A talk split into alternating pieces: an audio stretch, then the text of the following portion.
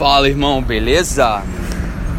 Saindo aqui da academia e é o seguinte, quero falar sobre gigantes, né?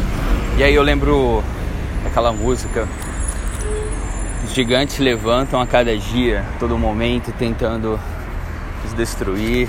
Oficina G3, quem é antigo aí na fé, lembra? Valeu, guerreiro. Então, é... para Davi, Golias era o gigante. Né? Então, qual que é o seu gigante? O gigante ele pode ser interno também.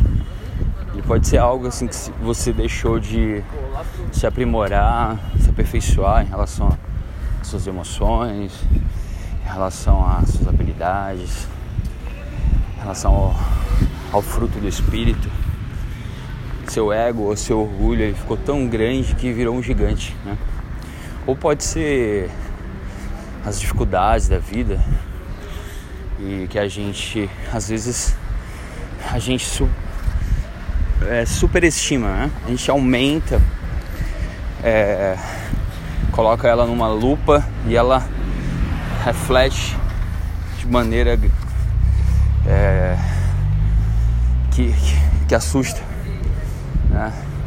Alguém falou uma vez que o diabo é um, é um gato que parece um dragão. Ele nos aterroriza, mas ele não tem poder.